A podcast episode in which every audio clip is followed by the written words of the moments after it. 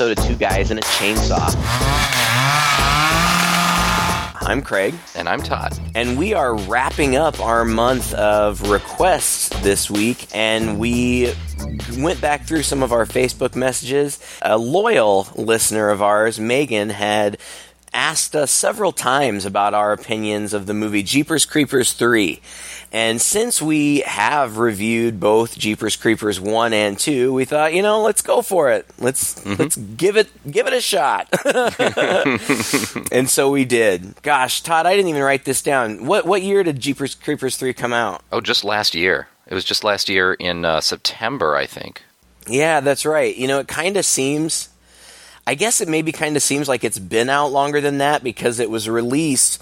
They did have uh, a, very limited theatrical release. I think that they released it in one theater. it, it, came out uh, on video on demand and it came out on um, Netflix and I think some of the other streaming services, and it was released all at the same time, which generally, in my opinion, is not a very good sign. Yeah. you do kind of wonder, right? Like, you don't. What do they not want people to see this too much in advance before they start making their money back on it? You know, right. are they are they anticipating a poor return? Right. like, uh, who knows? It's obviously uh, the second sequel to the original Jeepers Creepers. All three movies were written and directed by Victor Salva Salva, and um, we've done this. We okay, so we've done both other Jeepers Creepers movies, and we did uh, another Salva movie, Clownhouse, very very early when we first started doing this, and. Any time that we've tackled uh, a Victor Salva movie, we have made a point of saying that, you know, Victor Salva has a sordid history. Um, he was convicted um, of uh, sexual misconduct against a child. Obviously, uh, we certainly do not condone that kind of behavior. We find that to be abhorrent.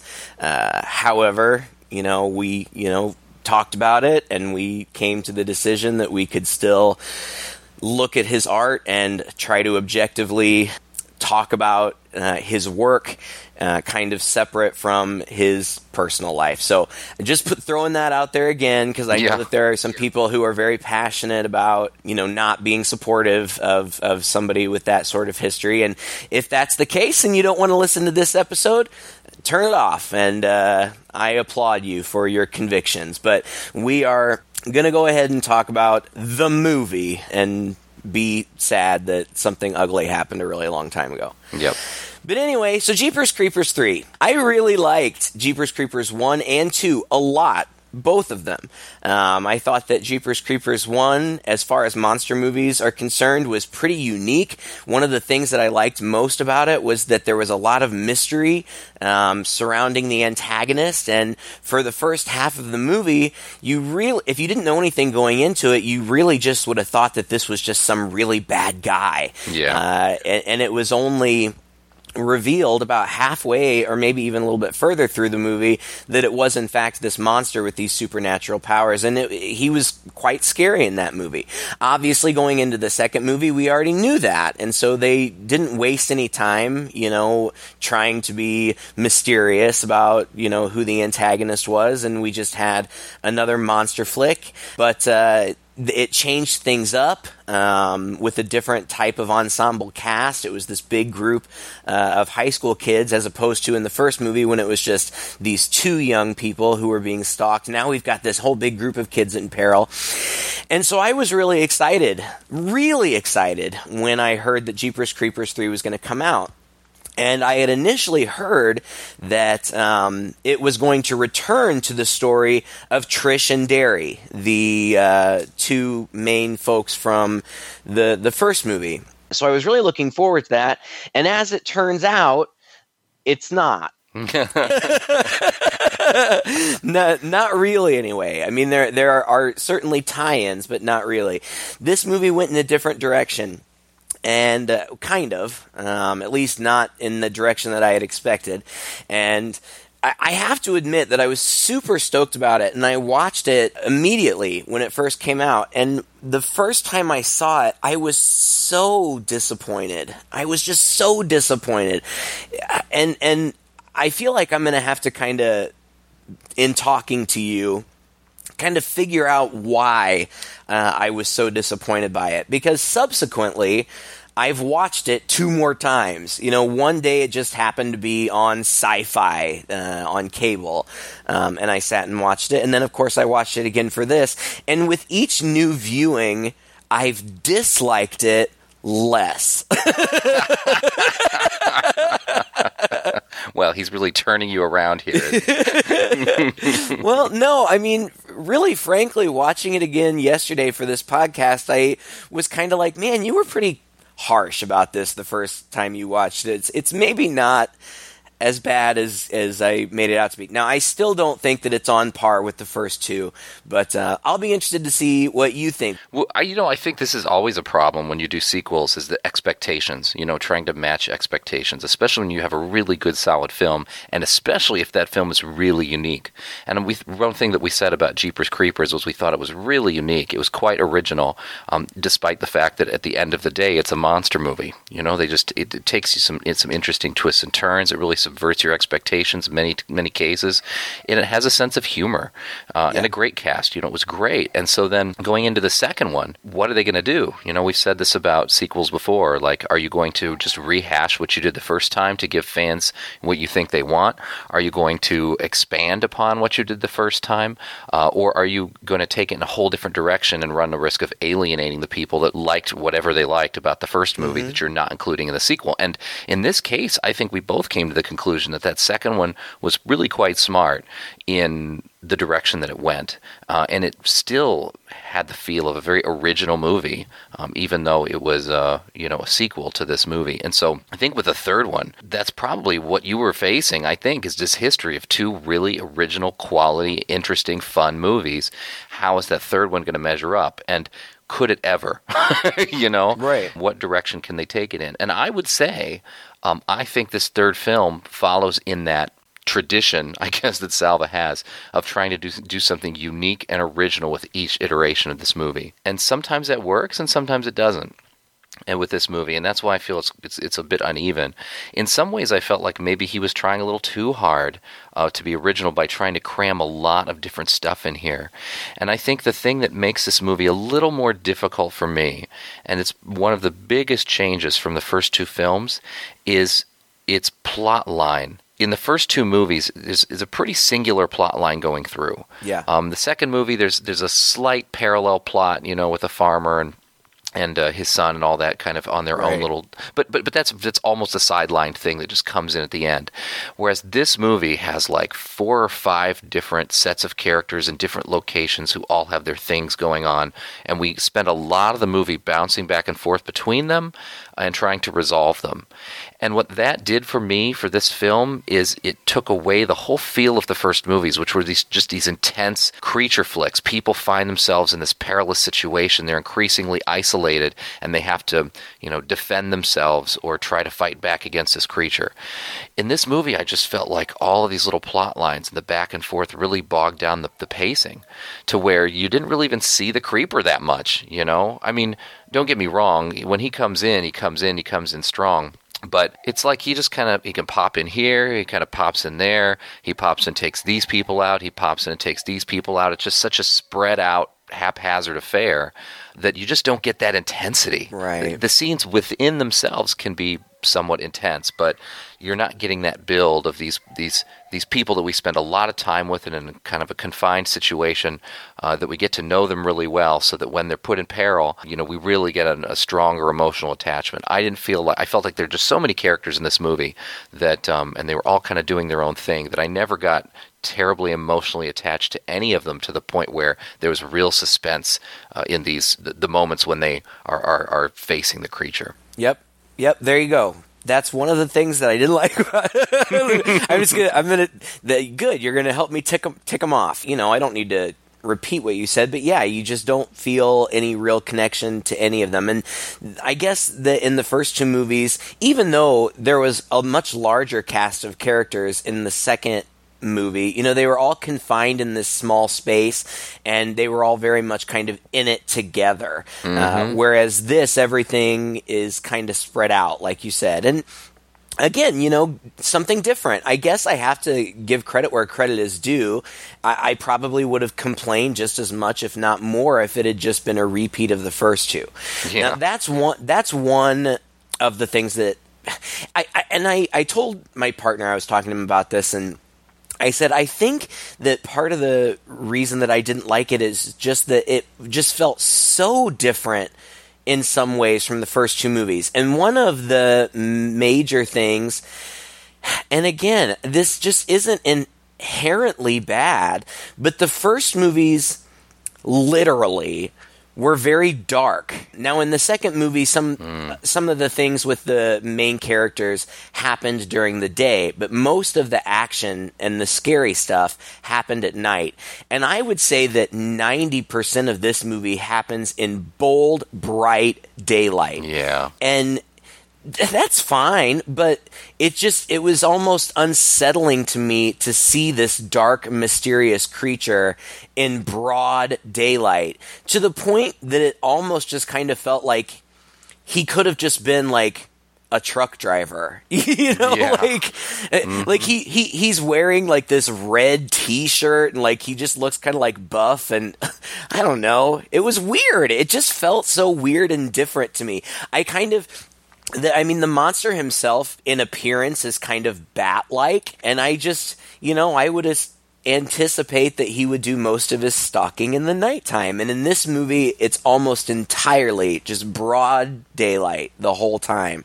Yeah. Um, and it, I, yeah. I, it's again, it's not inherently bad. It's just so different that it just felt like a kind of a different entity than the first couple. Well, and you know, it's you, like yeah, I completely agree. And th- the fact of the matter is that this the, the the premise of this of these films, in case you haven't seen the first two, is there's this creature and he comes back every 23 years, yeah. and he has to basically kill a bunch of people in order yeah. to continue to live. And it's really still kind of mysterious why and kind of where he comes from and all that stuff. And that's still not resolved by the end of this movie, though we kind of feel like in an intended sequel to this one, we might be starting to get some answers. At least yeah. some people already know, which is another weird thing I think we'll get to also. Right. So that's that's the the idea. And so with those rules, and because he's practically invincible, it he can run around in the daylight and kill people, and then I guess the idea is that people sort of forget about it after 23 years. And yeah, I guess. But that just kind of when it happens at night and it's more mysterious that way, and people you know are getting murdered and things like that. At the end of the day, when everything's wrapped up, and you've got all of these this, this sort of incident that happened where these people died, and you nobody really knew why, and that's kind of how it goes in the history books you know? Mm-hmm. It's a little easier to swallow than here is a period of time in this one community where people are dying everywhere in all these gruesome and crazy ways. And we're getting whisked away. Um, and then mm-hmm. at the mm-hmm. end of it, you know, because kind of the story kind of wraps around. This takes place just before the sequel. Mm-hmm. Um, at the end of it, we know there's going to be a big busload of kids that are killed. Right, right. It really makes it extremely hard to believe that the, the next the 23 years later, um, people are going to not be prepared for this. mm-hmm. They're not going to have done all their research and kind of know everything and anything, and this guy isn't going to be in real trouble. And how would this monster have survived this long if this was his approach for all of the decades previous, you know, that he's been doing right. throughout human history? So it stretches credibility when it goes into this territory as well. It's not just less mysterious when you see this stuff happening in the daylight, broad daylight, in the middle of a field, and it's it's almost like they're just doing battle against uh, like a guy, like you said. But yeah, it starts to really stretch that credibility, and I found that kind of um, nagging at me through the whole movie as well. Yeah, and you bring up something interesting as far as timeline is concerned. Like in, in the series of films, this movie actually transpires in between the first two. And the first two happen within two days of each other. So mm-hmm. all three movies happen within the time frame of like two days. Uh, and I'm just going to go ahead and say it now because it really bothers me. It's going to spoil some things for the end, but whatever, folks. You don't care. You've seen the movie. We find out in the very beginning and it starts out dark. It's cool, like oh, there's crows, and they're kind of the harbinger of the creeper or whatever. And um, the creeper you know, chases some kid down the road and, and he can fly, so he, not the kid, the creeper, he can fly, so he like, you know, swoops this kid away, and then we see a big machete fall out of the sky and, and a hand fall out of the sky, and then it says 23 years later, and we go to a scene where the cops are checking out the creeper's truck, and it becomes apparent because they say it in the dialogue that um, this is happening immediately after the events of the first movie. At the end of the first movie, the last showdown goes by goes down in the police station and Darry, the main character, gets taken away by the creeper and we see in the very last scene of that movie that he's killed. And then he shows up as a spirit in the second movie. So, you know, we're, we're we know the time frame and then there are little hints throughout the movie like we see uh, banners like there's a hay store uh, where we go a couple of times uh, and where one of the main characters works his dad owns it and there's a, a banner for the something county bantams which is the team from the second movie. So there are these little hints and little connections. But one of the a, another problem that I had with it is that we follow this one kid, Buddy. You know, he's not really a central character, but he's in it a lot. Um, and we see him a lot, and he deals with the creeper left and right, like, you know, first hand experience. The girl that he has a crush on gets targeted by the creeper and gets taken by him at some point.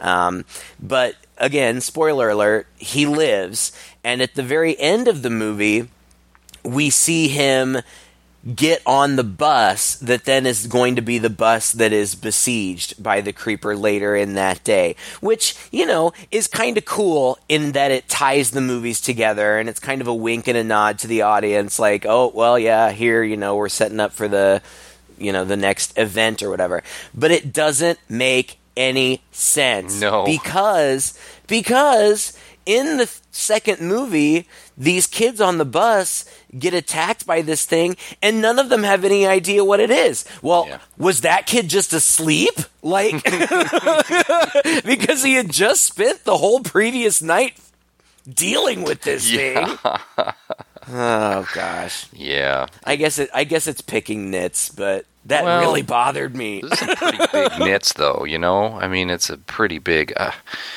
I, I don't I don't get it. Uh, maybe somebody's explained it somewhere online to make it sense. Maybe he maybe he, they let him off the bus early in between. I don't know. I, I guess maybe he got sick and had to go home yeah yeah, that could- that could be it. That's the only way you could really explain that away. Oh Uh, okay Uh, we, we, we get introduced uh, to this um, cop. His name is Danny. Now, please help me out here. I, I, I don't remember him from the other movies, but is he a recurring character? He's not a recurring character from the other movies, but uh, he was in Monster Squad. ah, there you go. Stan Shaw, yeah. Uh-huh. It does actually introduce a number of these characters who are presumably previous victims, like they've survived encounters with the creature. And Right. so this guy shows up, Danny, right on the scene um, once they have this truck. And one of the neat things that I think they they always they always introduce something new. I think in each of these sequels, and in this one, I thought it was interesting that they really ramped up the truck. Like before, that I tell me if I'm wrong. I'm pretty sure that the truck was just a big, ugly, scary truck that he ran around and threw his bodies into. Yes. But in this movie, this truck is like a, a tank that is custom built. It's kind of a mysterious death trap machine that has almost a mind of its own uh, in many ways. Or maybe the creeper can somewhat control it from afar, or maybe it just it just is sentient and looks out for his best interests, or you know whatever's going on. As they're investigating this truck, they you know they open it up they see these bodies in there and one guy goes in to investigate and comes out and he swings his arm back to point into it and there are these metal gates it's like a Spikes. spikes that shoot down and you know slam shut on the across the back of the truck and uh, hurt his arm or cut it off. I can't remember which. Uh, and then throughout the movie, we see that the tail one of the tailpipes uh, can shoot out a really long spear with a it's like a win- winches it back, you know, across like a supernatural distance. And then, I mean, I guess we're going a little far ahead, but it drops like these these landmine things that can like fly around and and get cars. It's it's it's all pretty nuts, and it sort of begs the question: Why didn't we see this before? Exactly. uh, all right, buddy. Like you are just nailing all these things on the head. The things that really bothered me. This bothers me. Like because in the first movie, the truck was really scary. Like it was really menacing on the road, and you, anytime it showed up, you knew the creeper was coming, and it was super scary.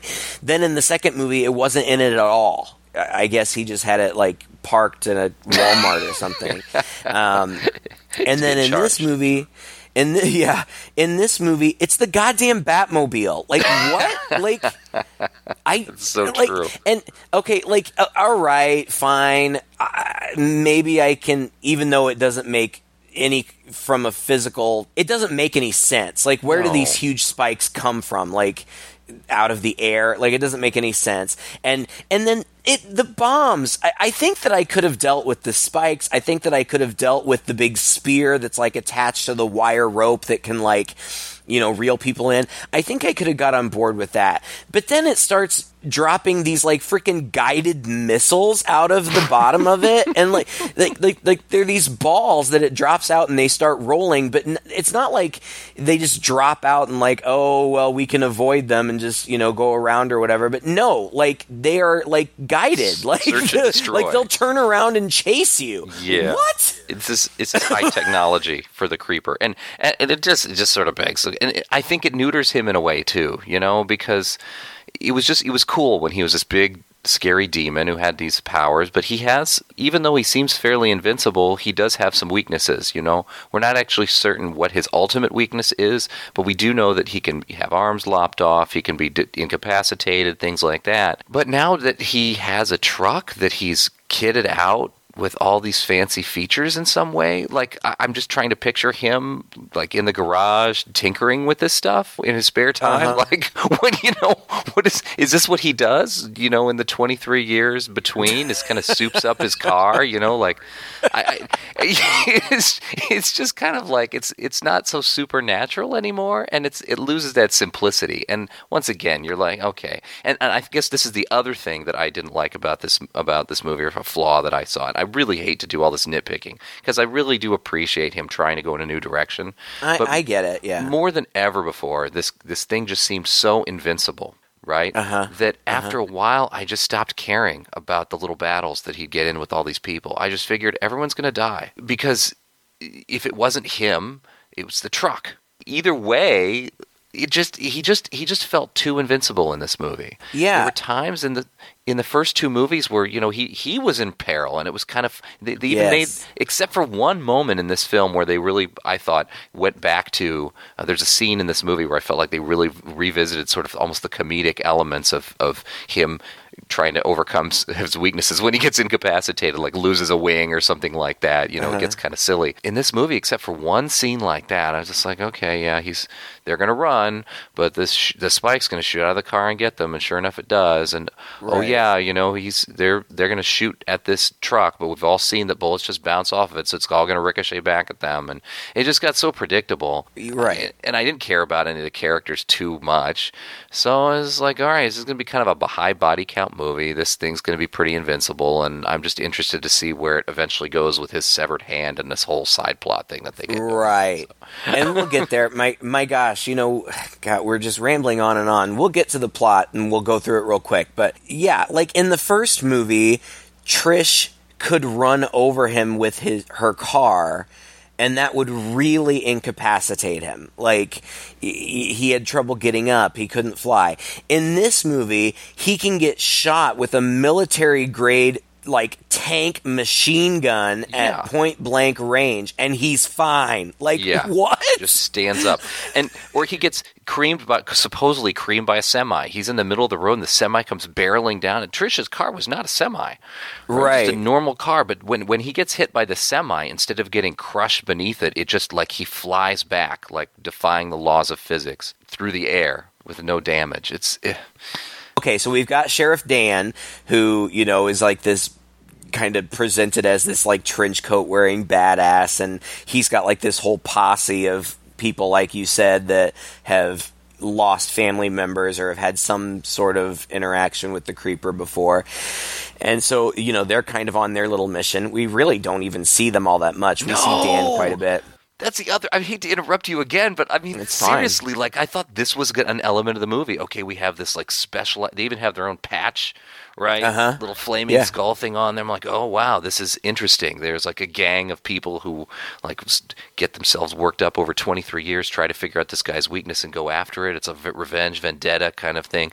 No, they, they barely show up in the movie. Yeah, which is kind of disappointing. I mean, like, I feel like if he had focused on that, that could have been its own interesting movie. You know, all these people coming back who had, you know, some kind of personal vendetta. That could have been cool. You know, maybe even Trish could have hooked up with those folks, you know, and they could have worked to fight the guy together or whatever, but they really just play fourth fiddle. You know, they're hardly there at all.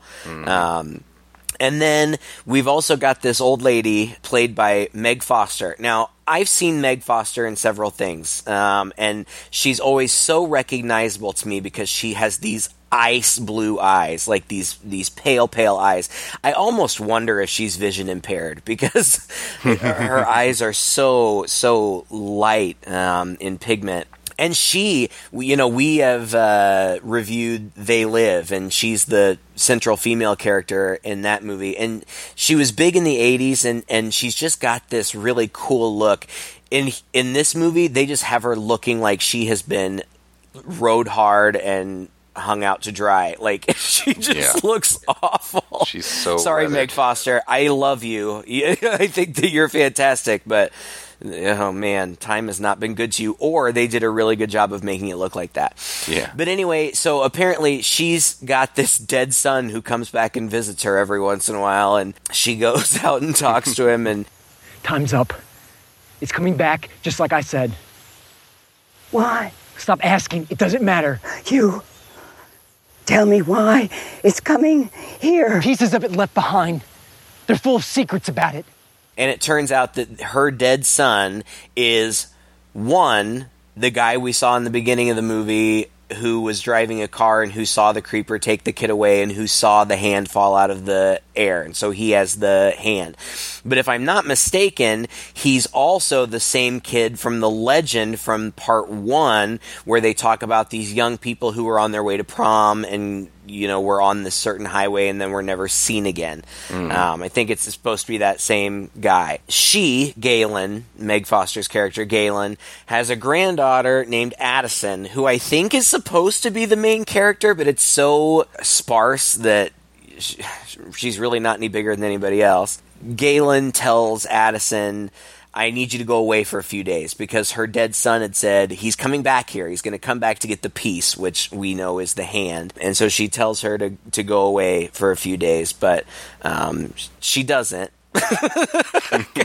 You know, it's so funny in trying to in trying to talk about the plot. Like it's so choppy. Like it's difficult to even, and because it cuts back and forth to all of these people so quickly. Like you'll just get a quick scene with one person and they'll switch to somebody else. Yeah. Well, then we see Addison, and we kind of meet her, and she has a friend who's a. She goes over.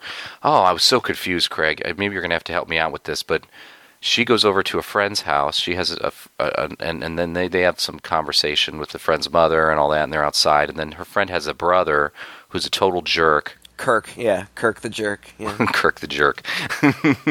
Kirk. the I'm so clever. God, You are, man. Oh my you. Are, you're so you're so lucky to have me as your co-host. I think it's just because you're bright-eyed and bushy-tailed in the morning, you know, and I'm at a disadvantage doing this right before bed at night. So it's damn time. I got zone. you, boo.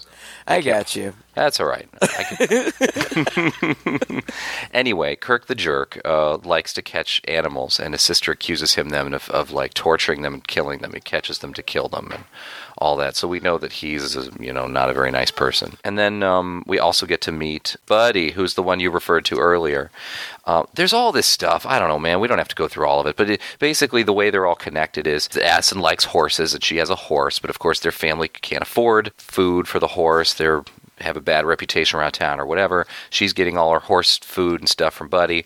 But Buddy turns her down because they haven't paid their bills, but he feels bad about it, so he chases her back down the road and brings her hay after all. And um, you know, he approaches his father. His father's angry that you know he's doing it, and so there's all this like sort of like silly little drama here that kind of means nothing. But I I think they're boyfriend, girlfriend, or at least we're trying to establish that they have a crush on each other. Yeah, and he's cute. He's this dorky kid with freckles all over his face. He's cute guy. Anyway, Yeah. sorry. Go ahead. but and and I'm all about it, you know. And you know, we want to get to know these characters. We we want to, you know, start to care about them and stuff. But all of this is just kind of a slog, really. I felt like what was the movie we talked about the other day that felt like a lifetime drama for most. yeah, no, we Cujo. Yeah, Yeah, yeah, we said that was kind of an interesting element of the movie, and here it just feels like a bunch of filler. It does. And and it's just like it's just introducing all of these characters so that we'll kind of know who they are when we get to the action sequences. And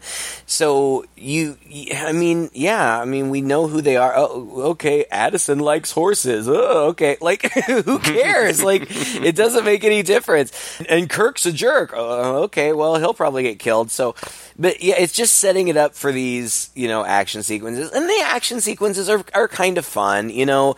Uh, the first one, like Kirk and his like biker gang find the truck, and it's you know kind of a long scene where they're like looking at the truck and pounding on it, and one of them pees on it. You think somebody could be in there? Yeah. It's Warm. Of course it's warm, you dipshit. It's been sitting out in the sun. Who'd dump it out here? Who wouldn't? Finally, you know they they discover that it's booby trapped, so they and they see the bodies in the back, so uh, they go to take off on their bikes, but the truck shoots that ridiculously long spear on a wire rope, and it it gets Kirk um, through the leg. And eventually it reels him in and some of the fr- a couple of the friends try to help him but one of them just t- the one who peed on the truck just takes off and it, it's really all inconsequential. It's just a setup for the creeper to show up and he does. Like the and the way that he shows up is he comes down and he lands right on top of his truck and he is literally framed by the sun behind him. So i mean again it's just broad daylight. Here he is in all his scary glory or whatever. And the two that were trying to help Kirk run off, and, and the creeper grabs this great big long spear and throws it at them. And he, he somehow nails them both through the back so they get speared to this tree. It just, you really have to suspend your disbelief when it comes to this guy's abilities. yeah, and also I don't know. I, I always feel like in some, and I think I had this problem a little bit with the first two movies, although it wasn't that big of a deal. I always feel like the physics of everything is just a little off. Like uh, his weapons and things, and the things that it does to people are just a little too like it, it reels this kid in, you know, and they're trying to pull it out, but they can't pull the spear out of his leg. I mean, it's this long spear. It's I guess it's a little barbed. I guess, yeah. But then it proceeds to pull, reel him in toward the truck. So he's pulled up against the truck, and then the creeper shows up and all that. And then while the creeper is doing all this crap with his friends, he just kind of sits there. Yeah. You don't see him struggling against the spear. You don't see him, you know, trying to get away. You know, just, he just kind of sits there. And later on, we have a scene. Oh, okay, we got to do this in order, right? There's all, there's all the horse drama, blah blah blah. well, yeah, the the next thing we get really is uh, the old lady Gaylen. We she is digging wildly on the hill for something, and what she uncovers there will be significant. But um, first, her granddaughter Addie goes to get away from her crazy grandmother. Goes with Buddy to deliver hay because that's what he does. You know, all of this is cutting back and forth between these different scenes, but eventually, when Addie and um, Buddy get to this place. It's like this big plantation. Uh, the first thing they see is that the horses are running away, which they find mysterious. And then they stop, and Buddy gets out and he starts calling for people. And he looks around and he sees that all of these farm workers are like hiding under the trucks. And the guys are like, go get help, go get the sheriff. Um, and they're you know vaguely saying it's it's around you know it's it took somebody and uh, of course Buddy's like what are you talking about? But he he gets back in the truck with Addison and then the creeper shows up and he throws a truck in the air and he he's like throttling one guy until he sees the young people in the truck and then he drops that guy and then he comes over to the truck. And it's been established in the movies the previous movies that like he gets his sense like set on somebody. Like he smells people out and like he is attracted to certain scents or whatever, and it becomes really obvious that he is uh, into Addie, and so you know he just stands there and menaces them for a little while, and then he takes her. this this scene bothered me a little bit just because I didn't feel their acting was extremely convincing in the truck. Yeah, they didn't seem as scared as I would have been. Yeah, no, they didn't seem as scared, and they were again they weren't really doing anything. Like he didn't try to start the truck. He didn't, you know, whatever. They just let this creeper go into one window and sniff around, and then when he takes her, he flips the whole truck on its side, uh-huh. and then the next scene, or not not long after that, we see Buddy drive up in that truck. right. How did he flip this truck back over? this kid who's in a daze, you know, because his girlfriend's been taken, and so Right, like he's in shock, like he can't talk, but he can flip know. a truck, you know, Yeah. back back upright. So that's that's impressive. and and we're skipping around. You know, like I, I feel like they were really focused on the action, which is fine. You know, you don't want a boring movie. Like there's a scene where the after um, the creeper has killed uh, Kirk's two friends. He is like loading their bodies or whatever, but then he smells the pee on his bumper and he's really mad that somebody peed on his truck. So he chases the kid who ran away early on on his bike. And like, so like there's kind of this cool bike scene and the mm-hmm. bike like does this huge jump and then this, the creeper just swoops in and like gets the guy off the bike. Like just as an action sequence, it looks really good. A- Yeah. And that's the thing, like the movie's got stuff going for it. It was too bright for me, and not only was it too bright that it felt like it was really I don't know if this is the right word. Tell me if I'm wrong, but it just felt very saturated, like like really really bright Yeah, throughout, and that kind of bothered me. But I didn't even look to see what the budget on this movie was. But there was just something about it that made it feel cheap. more cheap Yeah. than the other two. Well, there were some effects that were really poor CGI. There were some of the explosion effects in particular of the cars and things like that that were bad. And you're right, overall it just kind of felt cheap. Victor Salva is really, really good at staging these action sequences, and he's really cinemat. He's got a great um, eye for putting some really iconic scenes and sequences together without doing too much um, of ripping off of you know other things. What you said there was really unique. I mean that whole the bike flying in the air and the creeper just sweeping him up, and some of it's in slow motion, and and, and through all of the movies, I've always I felt like he had a real eye for this kind of thing, and this movie does have that going for it at least. Um, the action sequences are pretty good. They're iconic, really, in a way. Many of them are, and so it's, that that part is kind of nice. Even if the acting isn't always the greatest, even if, like you said, some of the effects I think made it feel cheap. Maybe the fact that it was all filmed during the day made it feel cheap. You know, like a sitcom. You know, everything's brightly lit. There's an opportunity to use light and shadow, and you know, do kind of these cool things that you normally see in a, in a you know high budget horror film. Well, and to me, like even a couple of the scenes that took place at night felt to me, and I don't know if this is true or not, but it felt to me like it was not particularly well executed day for night shots. And frankly, like okay, so I feel like the other important subplot is that Gaylen digs up the hand like I don't know. She looks at it for a second, and and it moves, and that scares her. Um, but it doesn't stop her from touching it, and it it grabs her like she starts having visions. And and this was kind of cool like her eyes go completely white. They're almost completely white anyway but they go completely white. Like the hand like kind of pulls her up so that she's suspended in the air and she's kind of convulsing you know obviously having these visions.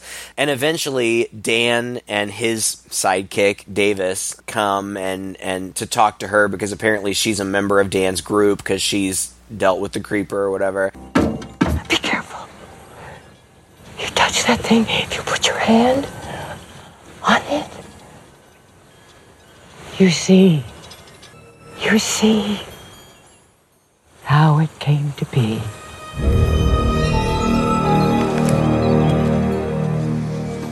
And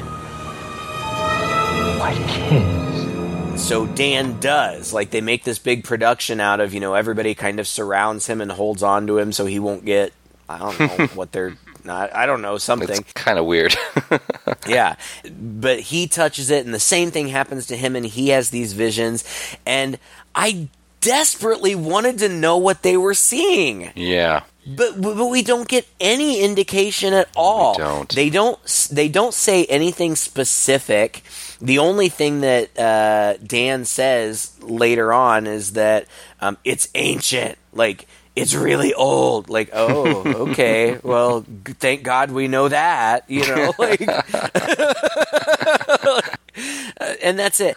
I I felt like it was setting it up for a fourth movie. I felt like we're setting this up so that in the fourth movie we can reveal to you what it is that they saw. But it kind of pissed me off. Like, yeah. give me something. Give me something. Me too. Give me a small piece, or or make it so that some knowledge that they have is going to be used to their advantage. At first, I thought he's like, "All right, you guys go here, you guys do this." He doesn't like this, he doesn't like that, but I felt like that was information we already knew. Uh huh. I thought, "Oh yeah, they've now the two of them have seen something, so now they're going to be able to assemble this posse to more more effectively deal with the creature because they know his weak point." But that really didn't seem to be the case at all. Uh uh And so, yeah, it was just like they had the knowledge of him and who he was. And so you're right. It's just setting it up. And it had no bearing on the movie. And it pissed me off too. Uh, Especially Yeah. the second time around. Okay, I thought I was going to at least get this guy's vision. You know? right. And we had Just a nothing. give, give me a flash of something. Tiny piece. yeah, something I could piece together on my own, or you know, it would be smart. Preview the fourth movie a little bit. Give give everyone a Right. little bit of mystery, you know, and get people talking about what what what could they have seen? You know, what what did it all mean? Well, and that's the other thing. Like, I feel like going in and with this script and with the way that he chose to deliver it, Salva must have felt fairly confident that he was going to get a fourth movie. And Yeah. I'm not confident he's going to get a fourth movie Well, it hasn't based been announced. this one. There, you know, you can go online, you can see some people said that it's happening or it's going to happen, and he's got a script and all that stuff. But if you, I mean, I go into uh, the IMDb Pro page of him, and the only thing he has in development are two movies, and this isn't one of them. Yeah. Um, so, well, the, the same thing was true about part three, though. I mean, there was a big span of time between part two and part three, and it was rumored forever. Uh, and they, they kept saying, oh, yeah, the script is written, it's going into production, it's going into production. It took forever. So, wonders never cease. You know, mm. we, we may get a fourth one, but if we do, I have a feeling it's going to be a while. He could be keeping it secret, you know, especially with all the controversy with him. You know, that, that caused a bit of a, of a f- fury around this movie when it was announced and talked about being cast. It always does. It always does. Anytime he is behind a movie, uh, and and again, like I, I get it. Those those people who don't want to see him celebrated, I get it. I do, and I, I don't want to go. I, I've talked about it before, so I'm not going to rehash. You know why we have chosen to go ahead and do these things, but Yeah. God, I don't know. I, I'm so conflicted about it because I don't want people to think that in any way that I condone that. I certainly, certainly don't. But I like watching movies, so mm-hmm. anyway, all right. So then, you know, there's really not much to it after that except for the action pieces. You know, the the squad. You know, Dan's squad goes after the creeper, and that's where they find him on the highway, and um, that's when we get the like, you know, heat-seeking bombs or whatever the, the guided bombs or whatever and Yeah. it's not that that's not cool it is kind of cool it just seems out of place Yeah. like so this ancient demon is also like some sort of like technician like uh, Yeah. When you when the movie's gone on this long, I mean, we're what 20 30 minutes away from the end. Yeah. And they're still introducing new tricks and things that are pulling out of the hat that this guy has. You lose patience for it. Well, you you're not confident you really know the rules and what's going on. And so okay, next next time somebody comes up across it and it looks like they're going to win, he's going to be shooting lasers out of the hubcaps. You know, Right, like you- it just it just opens the door to anything, and uh, you kind of lose trust in the movie at that point. I, I did anyway. It's okay, all right, got these bombs, fine. All right, just get me to the end. I'm I'm curious to see what's going on with this disembodied hand and what these people saw and how it's going to help them with the creature. And I'm just going to accept the fact that all these contraptions and gadgets are going to pop out of this thing when the creature himself can't deal with them. You know. and it, it doesn't make him scarier. I think that you said it earlier on. Like, it kind of neuters him. Like, I want to think of him as being the thing to fear. He's a demon or whatever he is for for Pete's sake. Like that's good enough. Like he doesn't need to have a Batmobile. It's like a sidekick, you know? Yeah, yeah. It's it, he's not even in the truck half the time. Right. And he's listening to the police scanner to like know where people are and stuff like what? Like that's a very that's a very human thing, you know? Like I want this guy to be a badass monster. I don't want him to have to get on the police scanner to find out where people are. Um ugh, gosh. Anyway, so they're on the road and then there's this kind of cool scene where the the young guy who had the mach- the I, when I say machine gun, I'm not talking like something you could hold. I'm talking about one of those huge Anti- circular guns, like on a big tank or something. Yeah, it's a serious Gatling gun. Yeah. And and the people, uh, you know, Dan and Davis realize that the mach- everything ricochets off this truck, which also doesn't make any sense. Like they're shooting the tires. I read some uh, trivia that supposedly he has reinforced the tires with parts of his own skin, and that's why they can't be popped okay. Like that there is nothing to suggest that in the movie but if i'm supposed to believe that okay. Um, but anyway the guy with the machine gun like shoots the machine gun at it and all the bullets ricochet off and, and come back and hit him. And it, i mean it's but on its own, it's a, a, a cool scene to, to watch. And then right after that, Dan and Davis get one of the bombs blows up under their truck and they get thrown off to the side of the road and then they face off with the creeper and it culminates with Dan getting behind the machine gun on this now disabled truck. And the creeper comes running at him and he's running really fast and it's it's pretty scary. And then he leaps into the air and it cuts into slow motion. And mm-hmm. it looks fantastic. It's like awesome. Uh, it's such a cool scene with the creeper, you know, just kind of with his wings spread out, slowly descending on this guy who's struggling with this gun. And eventually he gets the gun, it, it was jammed or something, and he gets it unjammed, um, and he starts shooting the creeper, and he shoots him, and so the bullets are going through him and like shooting out, I don't know, blood or whatever is inside this guy, and it's kind of coming out in these dust streams behind him. And it looks so cool. Like if you did a freeze frame of any of the 10 seconds of that moment, you could frame it and hang it on the wall. Like, like it, it, it Yeah. just looks great. But ultimately, it doesn't really amount to anything because they just, you know, collapse to the ground together, and then the creeper gets up and walks away, and magic and magically summons his hatchet out of the guy's face. Well- and that's and that's that's it. Here's the problem with this scene. As awesome as it is, and the fact that it's so awesome makes it so iconic. He's drawing attention to. This. This is a climactic scene. This is Danny's badass moment. And we've been with Danny all since the beginning. If there, as much as it bounces back and forth and stuff between these two, char- all these characters, Danny is sort of the glue that holds this story together. You know, he's kind of the one uh-huh. guy who's like touches all of these little little stories and is leading the charge against this thing and has this d- apparently some deep background knowledge of him, which has been enhanced by his holding the hand of this thing. He has this iconic little scene. It's fantastic, and then we see that oh, his hatchet went in Danny's head anyway, and Danny's now dead. It's like what? Right. If anybody was going to make it to the next movie, it should have been him.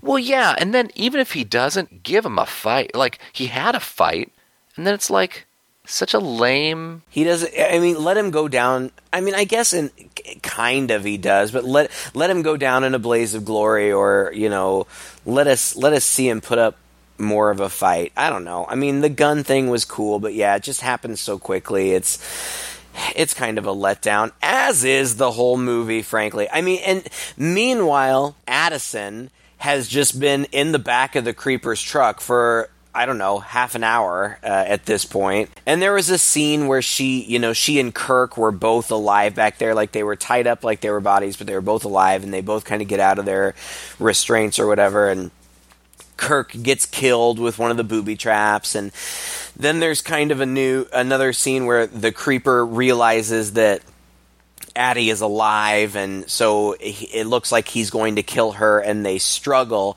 And she uses the same. I don't even know if she does it intentionally. It almost seems like it was just kind of an accident, but um, the same the same booby trap that killed Kirk gets the creeper too, and this spike goes through his head. And I feel like this is the scene that you were referring to earlier. Yep.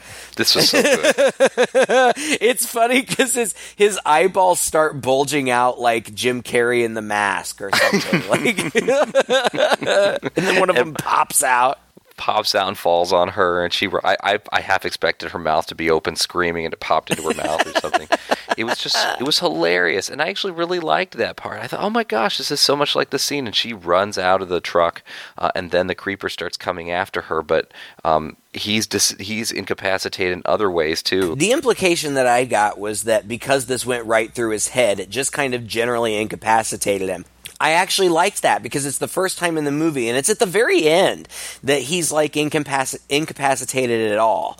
Um, and so, like, he tries to fly, and we've seen him do it before. Like, he usually is just, you know, very gracefully swoops up into the air. And this time, only one wing opens. And we have seen him uh, throw things at people from hundreds of yards away and just nail them with complete precision. And now he's trying to throw things at her, but because he's only got one eye, he can't aim, and so things are just kind of flying around her. he's switching the spear from side from shoulder to shoulder, trying to get uh, the, right. good eye to line up. I mean, it's pretty funny, and the, it I, was this was really missing from most of the movie, and this was an aspect of the previous films that I thought was so cool about them. Was this he's got a bit of a personality to him, and he's not invincible, but for most of the movie he is, and he has no personality. Right. Well, and and then that's the thing, you know, like he chases for a little bit, and then, like you said, he gets hit by a semi, um, but he's not dead. He kills the truck driver as Addison runs away, and then that's it. Like that's the end. Like she got away, and Buddy finds her, and Buddy and the grandma find her, and they all hug in the middle of the road, um, and that's just kind of the end of it. And like you, I guess you know that that's how you know he's not going to die at the end because yeah. you know in part two he's still around and, and killing people. But it and it just kind of it felt like a letdown. There was no really any climactic battle. Um, and God, none of the stories really got wrapped up at all like yeah. ultimately the whole thing with Gaylen the old lady, like it didn't really amount to anything. Like, I mean, I guess it could kind of maybe pay off if there gets to be a, a fourth movie, um, but we didn't really learn anything. No, and the hand thing is so nebulous. Like I don't even understand. Like so that was that was a piece of him that was cut off, and unlike other pieces of him, this thing suddenly has the will now to grant visions to the people who who possess it. Uh, yeah, is it is well, it gone rogue? You know, I, and he well and and the creeper is super concerned about finding it. Like he doesn't Yeah. want people to find his secret. And like so then when he goes to find it where it was buried he finds it. But they've written a big note that says we know what you are. And like he like drops to his knees in agony and screams and all the crows drop dead. Like Right. what? Like why? Why is he so concerned? Well, and it, and it begs the question: Why didn't he just go straight for the hand from the beginning? Why was he doing all this other stuff? Like he wasn't on some journey. You know, this guy can this guy can fly in and, and does fly in and swoop in anywhere he wants, and his truck can power itself up and run around and take care of itself just Right. fine. You know, why didn't he just go straight for the hand? That's what her dead son was warning her about. But we we spent you know an hour and a half getting to that point. And I don't know, you know, I read this on IMDb, so pretty much anybody can contribute to that. So I don't know if this is really canon, but you know what I read about oh, he reinforced the tires with, you know, pieces of his own body so that they couldn't be punctured or whatever. Okay, well, could somebody go touch his tires and have visions? Like, he doesn't seem particularly concerned about that. Somebody chased that eyeball down. If anything could give you visions, that eyeball should be able to. right. uh, so, uh, and then there's the little ending where Buddy comes to see Addie, and they kind of are like, "Oh, we made it," whatever. And then he and he gets on the bus, and I guess that's kind of satisfying. It ties it to the other movie, um, Yeah. even though logically it doesn't make any sense. And then it the end end is this voiceover. We had a narrative voiceover in the beginning that kind of did a little tiny bit of recap, just kind of establishing or re-establishing for us um, what the lore of the creature was. That it comes back every twenty three years or whatever, and then at the end we get the narration again, and it turns out that the narrator is Trish from the first movie. This 23rd spring is a call to arms. We will not fail, and we will not fear.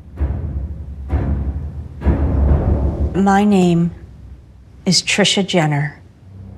And this time when it comes, I will destroy the thing that killed my brother. So, come and get me, you son of a bitch. We see her as though she's writing this on a blog or something. I liked that. Like I I I wish I don't know. I wish there had been more of her. I would have preferred to see her be more essential part of the movie. And I know that like you said, I also read online the script is done. There, you know, sh- she, the actress, the original actress who played Trish is signed on, but I read that for years about the third movie too and Yeah. uh, it didn't come to fruition. So who knows if it'll ever happen.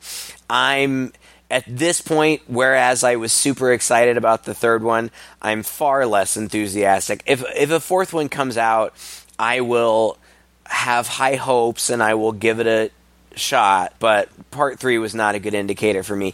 And really, you know, by its own merits, if, if you were to take it out of the trilogy and it was just its own movie, it's not bad eh, on uh, on its own. It's not bad. I just think that it pales in comparison um, to the first two, and so it was a disappointment for me.